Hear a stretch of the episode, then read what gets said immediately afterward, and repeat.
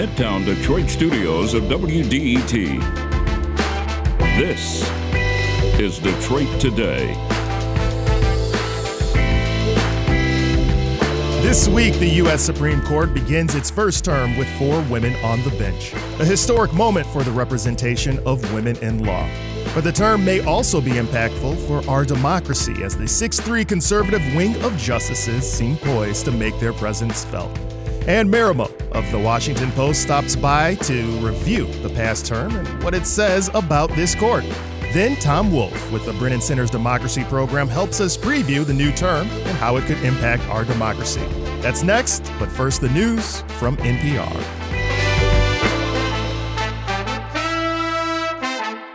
Detroit Today is supported by Michigan School of Psychology in Farmington Hills, educating psychologists today who will transform our world tomorrow. Learn more at msp.edu.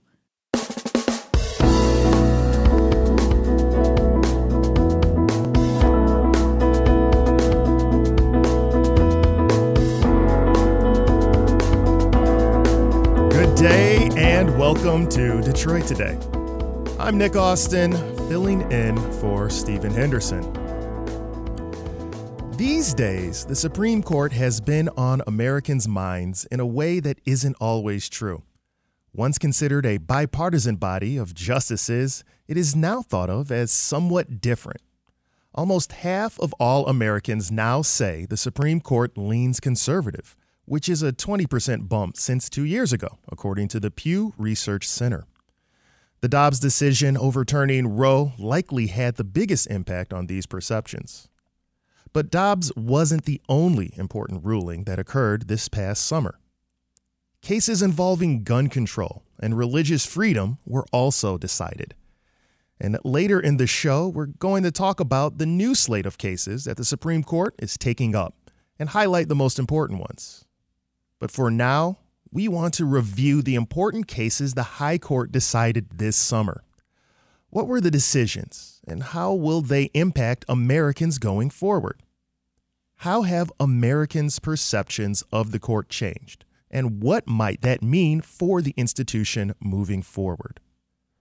With court back in session and Justice Ketanji Brown Jackson now sitting on the bench, we thought it was the perfect time to have this conversation. And here with us to talk about all of it, it's Ann Marimow, the legal affairs reporter for The Washington Post.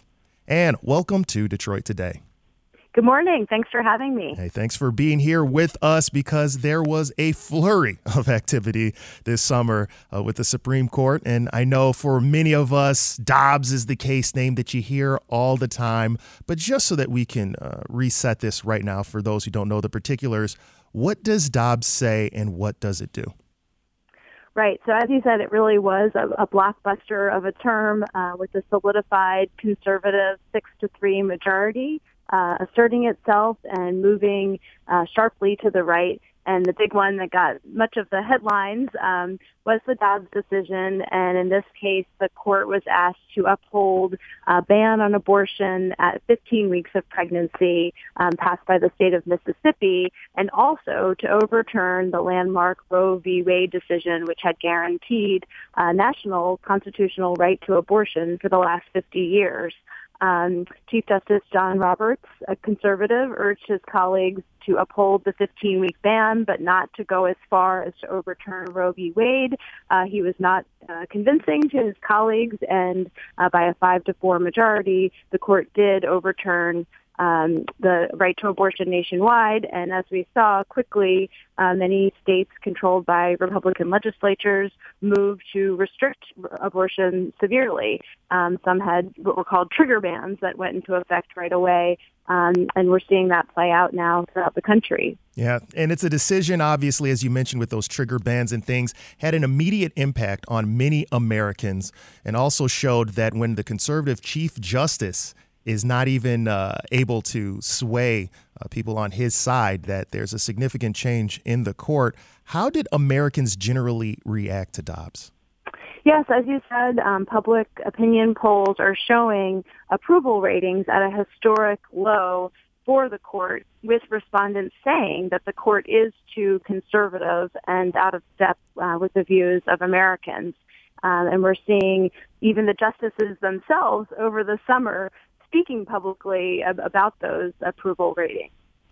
And we're going to get into kind of uh, what this means for the court moving forward. But before we do that, again, looking back on this term this summer, another a big decision uh, is the one that occurred in New York. The decision from June 23rd, uh, striking down a New York law that required people to show a specific need to carry a firearm in public.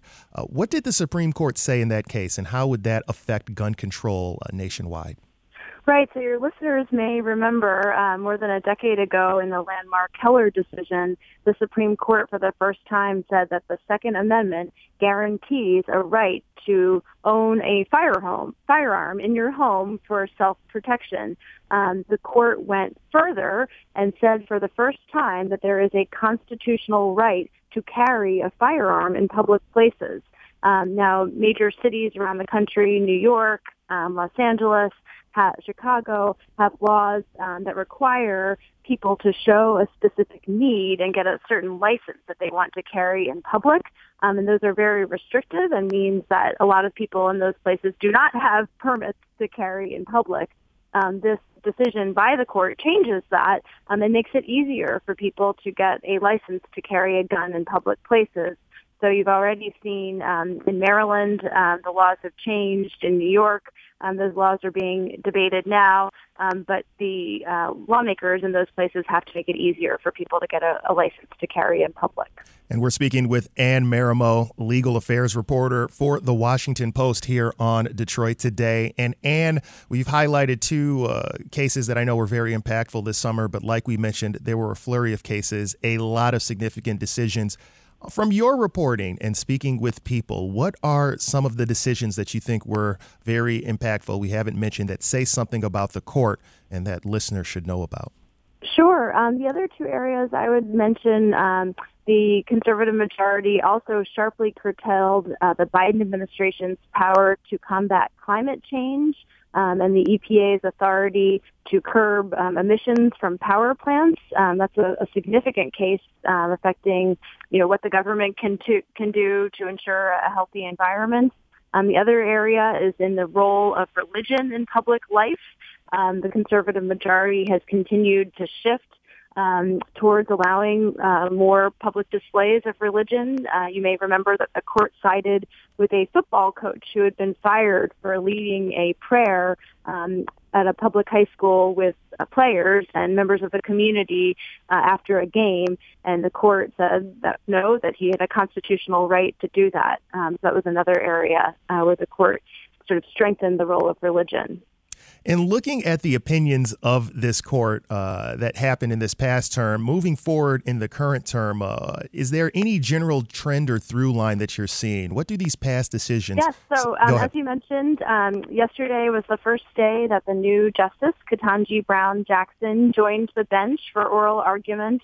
Um, she was a very active questioner, um, participating in oral arguments but she really doesn't change the makeup on the court um, with the retirement of Justice Stephen Breyer. Uh, you have one liberal justice leaving and another taking his place. Um, so I don't see any reason to think um, that the justices are going to sort of slow down this this march to the right um, with more conservative opinions. Um, and there are many coming up this term that will also be consequential for Americans. And I think we're seeing, and more of the public is seeing the uh, court more as a political body now than they did before, as a, maybe more of an independent judici- judici- judiciary, uh, with them flexing their muscle the way they have in this past term and moving forward. Uh, but maybe a check on that would be uh, what uh, the legislature, the executive branch, could try to do to curtail that. Are there any ideas of things that, are, that people are debating in terms of trying to maybe get the court more in line with what the public believes it should be doing? Yes, so early on in his term, President Biden did appoint a commission to study possible Supreme Court reforms. Um, this is a, a, bipartisan commission of lawyers and scholars, um, and they got together and studied um, proposals that have been out there, for instance, to expand the size of the court or to impose term limits and get rid of life tenure for justices and to try to ensure um, that each president has the same number of nominees so that the nomination process is less political. Um, but this commission, like many before it, um, did not issue recommendations. It was more of a study. Um, and as far as I know, um, none of those proposals have gone anywhere at, this point. Has anybody that you know of made any mention of things on the proposals, or is there uh, think tanks or maybe in uh, different uh, uh, uh lawmakers that have been uh, drumming up maybe or trying to check support on some of these yes, proposals? Cer- certainly, um, Democratic lawmakers and outside interest groups have been pushing for it, but even Biden himself, I believe, as a candidate, um, said that he was not interested in, um, in really not in favor of expanding the size of the court. Um, I, I've read that you know proposals for term limits have had more traction, but as you know, um, the Congress may change hands, so I think it's unlikely that anything will get through Congress. Right, right. And, you know, it, it, I'm kind of wondering about maybe more exotic proposals that were on there. You know, I've heard of things of maybe having a rotating panel of justices in uh-huh. which nine fit in and things. And, you know, something like this is probably going to take a little bit more outside the box thinking because obviously there is the concern hey, we might have Congress now, but we might not in the future these things seem to be a little bit more bipartisan in their makeup uh, or maybe could have legs if they get support. What are some of the more expansive ideas you might have heard of? And again, is there any traction with those? I, I don't see there being any traction. As you mentioned, there were some of those other proposals in this report that were studied, including sort of a rotating cast of, of judges from the appeals courts. Um, I don't see that happening. Um, I think that it was very unusual for President Trump to have three nominees so quickly that could change the direction of the court so dramatically. Um, but I, I, do not see um, any of those reform proposals gaining traction with the current makeup of Congress. Again, we're speaking with Ann Marimow, legal affairs reporter for the Washington Post here on Detroit Today. And we also would like to speak with you. What do you make of the Supreme Court's recent decisions? Are you upset with the Supreme Court, or do you like how it has ruled? Do you think that the institution needs to change, or do you think the Supreme Court is still a partisan uh, institution, or do you have an opinion on uh, ways the court functions could be challenged. Do you believe the court have do you believe the court has always been partisan, always been a political body? Give us a call 313-577-1019. What would you do to reform the court? What are you what is your public opinion of the court right now as you are a member of the public as we all are. But as I'm speaking with you right now and I am kind of intrigued on what you're looking forward to in this new term, this upcoming term with the court. You already mentioned you saw day one. What are you really looking forward to uh, in terms of this court this year? Yeah, I think that some hard feelings from the last term are still um, persistent. As I mentioned, the justices have been out speaking publicly to various audiences over the summer, um, and it was surprising how um, sort of outspoken they were with their comments. You had um, Justice Kagan criticizing uh, the court for overturning past precedents so quickly and the implications there. Um, she had this comment in which she said, um, you know, it just doesn't look like law when some new judges appointed by a new president come in and start tossing out the old stuff. Um, it was really direct. And then you had Roberts sort of defending the credibility of the court um, you know, even though he himself had said um, that the abortion decision to overturn Roe was a jolt that went too far, he said it's one thing to criticize our opinions, but another um, sort of to attack the institution and its credibility. Um, so there are plenty of more decisions uh, coming up, and, and even today about voting rights, um, and the other big case about um, affirmative action in college admissions and whether universities can continue to use race in a limited way to make admissions decisions. So I think these ones will really test the court um, and be the ones to watch. And those are some cases we will be getting into and unpacking a little bit later on to everyone listening here, as we've got a great guest to dive into uh, the law on those uh, cases. But before we get to calls, I do have one question for you, Ann, because you mentioned how uh, there's been more sniping, more public discussion by members of the court, by justices, which we don't see very often. No. but but that tells me then that the talk and the discussion and public opinion is having an effect on the court. Now, whether that means they'll try to dig in more or get more obstinate, or whether that might curtail them back forward, it does show that the justices do have ears and they do react to things that are happening, which is one of the reasons why maybe pressure from the legislature could actually have an impact on getting them back in line, like we've seen in the history if the if the legislature, if the lawmakers are not going to institute any of these changes, what have you heard about ways they are working on or thinking about trying to get the Supreme Court back in line, if anything? Yeah, I mean, our country is set up, our government, with um, separation of powers. The judicial branch is independent, um, and there are questions about, you know, really what Congress could do in terms of oversight. Um, I think there would be real challenges to any efforts to insert um, Congress into the work of the courts, and the court would resist that. Um, and there would be questions about, you know, whether or not that was constitutional. Um, are aware of public opinion. Um, you saw open its doors to the public for the first time since the pandemic and take down a lot of the big fencing that was surrounding the court um, after the leak of the Dobbs decision. Um, and they also are allowing um, live streaming of their oral arguments right. uh, again after the pandemic. So I do think they are, um, you know, trying to be more open to the public in that sense. Yeah, it was. I was going to ask you about the live streaming. Do you think that was a response uh, to uh, some of the criticism, or just carrying over things that happened from the pandemic? Why was this the time to allow live streaming of these uh, sessions? Yeah, I also think it was a practical matter. I think they saw that it really was not problematic during the pandemic and, in fact, led to, um, I'm sure you know, Justice Clarence Thomas asking more questions. Um, yeah.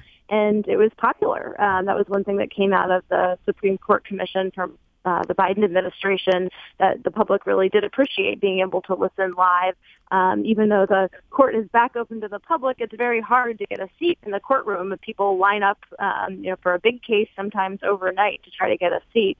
Um, so making it available in live streaming uh, really does open up access, and I think is popular. There's nothing I love more than sitting down with a batch of freshly made chocolate chip co- cookies and watching some Supreme Court opinions live streaming. I got to tell you. As we're speaking to Ann Marimow, legal affairs reporter for the Washington Post here on Detroit today, and we're going to speak with you. Give us a call 313 577 1019 as we go to Abigail in Berkley to start us off. Abigail, welcome to Detroit today. Thank you for taking my call. Thank you. What you got? What's your point? Um, I think the legitimacy of the court was really called into question when a twice impeached, twice uh, lost the popular vote president was allowed to appoint as many justices as he did, particularly with the confirmation of Brett Kavanaugh. I think that was a heartbreaking moment for me and many other women who still to this day have a lot of questions about that man and uh, whether or not it's appropriate for him to be representing us on the highest court. You know, you bring up a really good point, Abigail, and thank you for your call. I was always intrigued by the questioning of a justice who I think it's fair to state uh, impeached himself on the bench. I mean, regardless of the uh, facts surrounding or what they were trying to say he was responsible for, he did lie about it. And he lied about that under oath, which is a really big issue. Uh, I give the question to you, and uh, in terms of the legitimacy with the twice impeached uh, uh, Donald Trump nominating and getting so many people on the bench as he did, also not winning the popular vote. Uh, has there been any thought of reforms based on that, or what are you hearing based on those points from Abigail and Berkley? Yeah, I mean, I think there the way in which um, you know many of the Trump justices came to to be to hold these seats um, does you know raise public concern, um, as you saw with Justice Ginsburg passing away, and how quickly um, the Senate moved to push through uh, Justice Barrett's nomination as well um, you know, after the election, uh, after after people had started voting already, um, and so I think you know, it just raises a lot of questions about the confirmation process, the power of Mitch McConnell to so quickly um, push through those judges, and I, I do see Democrats trying to take a page um, from the Trump era and quickly move through uh, judicial nominations um, at a faster pace than before and even closer to the election than before. Um, but these openings on the court only come up so often. Um, and so I don't know that they'll be able to, you know, make a big difference there. Right, right. And again, uh, I meant perjure he, when he perjured himself by uh, lying under oath. As you are listening to Detroit Today here on 1019 WDET, happy to be joined by Ann Marimow, legal affairs reporter for the Washington Post. And as the Supreme Court starts its historic term here with four women on the bench, uh, Ketanji Brown Jackson being the latest to join, uh, we want to speak with you as well. What thoughts do you have about the court? What are you looking forward to in this coming term? And do you have any questions about the last term that we can uh, provide to our guest as we continue right now with Joe in Rochester? Joe, go ahead. You're on Detroit today. Hi. Um, I had a couple of questions. One regarding is there an actual process to uh, remove a justice um, that's already been appointed? And also, is there any um, accountability um, legally or otherwise uh, for justices that have lied or misled the public and Congress when they were vetted uh, to be appointed. Very good questions, Joe. I uh, leave those for you. And uh, is there a process for those two things? Yes, so it rarely happens, has happened in our history. Um, I believe it's only around a dozen federal judges have ever been impeached, um, and maybe one Supreme Court justice in history. Um, it, it gives, the power is given to Congress to remove federal judges with life uh, tenure, and it's done through a similar process to the president, I believe, through impeachment in the House and then conviction um, by the Senate. Um, you did hear uh, Senator Susan Collins, after the Roe uh, decision was overturned in Dobbs, say that she felt like she had been misled um, by Justice Kavanaugh and Justice Gorsuch um, during their conversations with her. Um, but I have not heard that there are any, um, you know, genuine steps being taken to try to um, start the impeachment process. A very, very good question, Joe in Rochester. Thank you so much for giving us a call here on Detroit today. It's kind of one of those things, and I always think about when uh, you wonder if, if, if, people think they can do their job with impunity. There's always this thought lifetime tenure for a Supreme Court justice.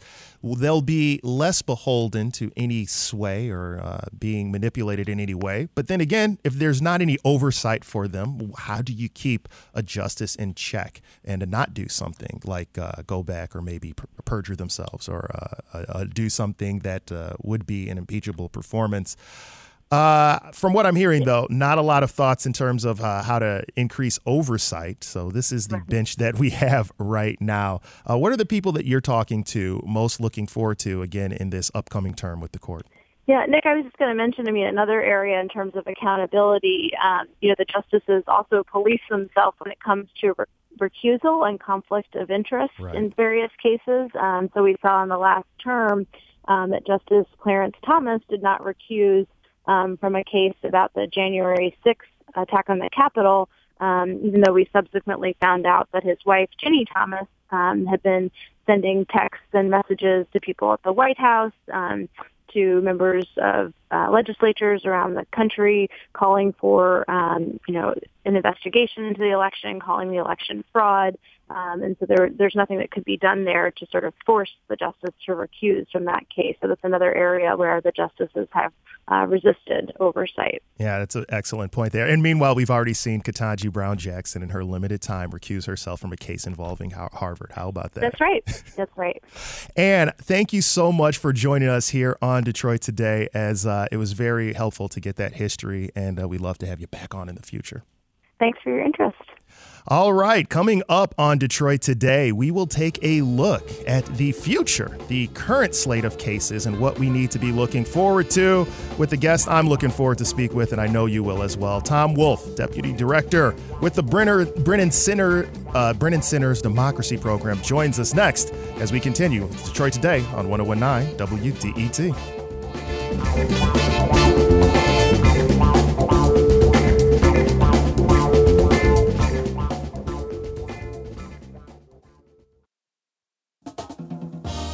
WDET is your connection to what's happening in Detroit. WDET is your place for open dialogue about the issues that impact you. Stay in the know.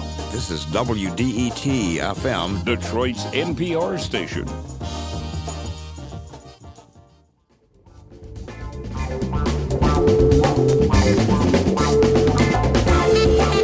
Is Detroit Today on 1019 WDET, and I'm Nick Austin, filling in for Stephen Henderson as we prepare for again the start of a historic term with the U.S. Supreme Court. Four women accompanying the five men on the bench to begin the term, first time in the history of this body, but also it occurs in the backdrop of the 6 3 supermajority held by the conservative wing. What does that mean for our democracy, and what cases do we need to be paying attention to? As we go forward in this term to help us learn more about what to watch, I'm joined by Tom Wolf.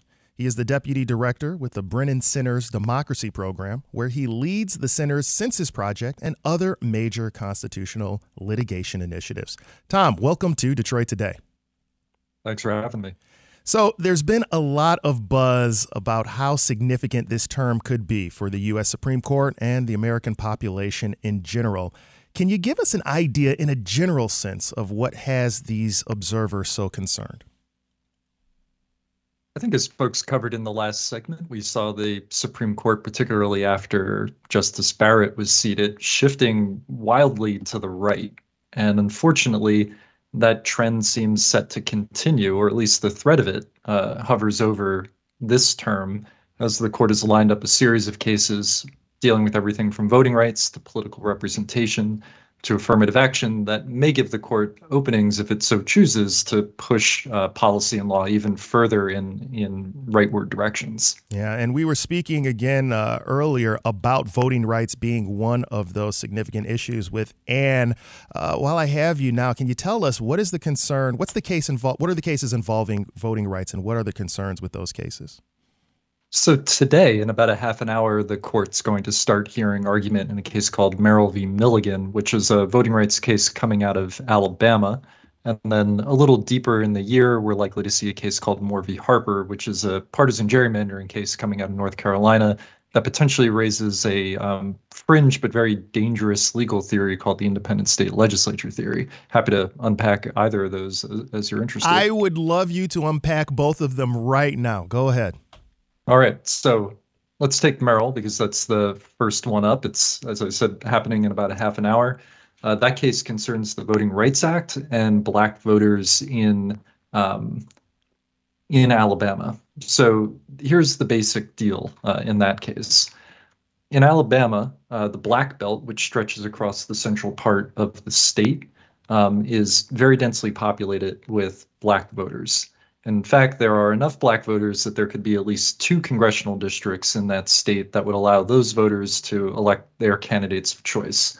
Um, however, in Alabama, uh, they've been split up. They've basically been spread across four districts three districts where their numbers are kept um, around 30%, and one district where there are way more black voters than would be needed uh, for them to carry that district. And so their claim below was essentially that they'd been both cracked and packed to dilute their ability to elect candidates of their choice unjustly and in violation of the Voting Rights Act. So they actually won below. Uh, there was a unanimous ruling in their favor in, from a panel that even included two judges appointed by Donald Trump. Uh, the state appealed. They took it up to the Supreme Court. They asked for the court to basically suspend the ruling below, which would have struck the map down for use this fall the court agreed. And so that illegal map is being used for elections this fall. And now the question going forward is what map should be used uh, in future elections. So um, they're raising a series of challenges. Uh, the state, their main challenge is basically claiming that the Voting Rights Act would require them to consider race in drawing districts. That's unconstitutional. Uh, and they are also arguing uh, with a little bit more complexity here uh, that the Voting Rights Act doesn't apply to questions about how you draw individual districts. All it does is bar what are known as uh, multi-member districts, so one district that elects multiple candidates, or at-large election systems where everyone in the state votes for every candidate. That would be a radical rewriting of the Voting Rights Act, and so we're hoping that the court doesn't move in that direction. Yeah, that so would, that's what's up today. Yeah, that'd be radical, and I thought this was handled with the countless number of times the Voting Rights Act has been challenged, and we have case law on it. Uh, does the court appear poised to actually go in that direction? Is that something that could happen?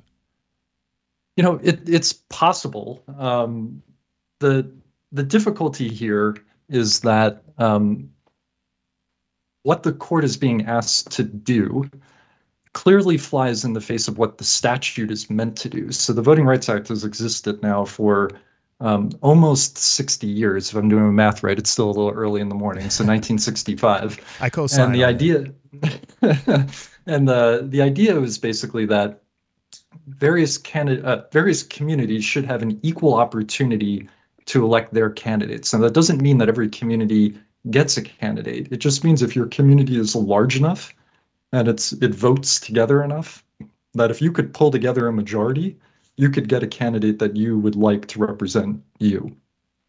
It was specifically designed to deal with racial discrimination in voting. And so um, the whole notion of it is that race needs to be taken into account. Now, that's not the only thing that map drawers take into account. I could get into the, you know, the deep technicalities, but the basic idea is you need to show that you have a community that's large enough, that votes together enough, that other communities vote against. So you can't uh, get uh, enough crossover votes from other communities. So your community is really distinct. And you're close enough in physical space that you could draw a district that wouldn't look crazy. So you need to take a lot of things into account. Yeah. The court is being asked in part to say, actually you can't take race into account when you're trying to cure racial discrimination. And now this relates to a much longer running trend in Supreme Court jurisprudence that relates largely to how the court interprets the 14th Amendment. You know, initially the 14th Amendment was designed to eliminate subordination.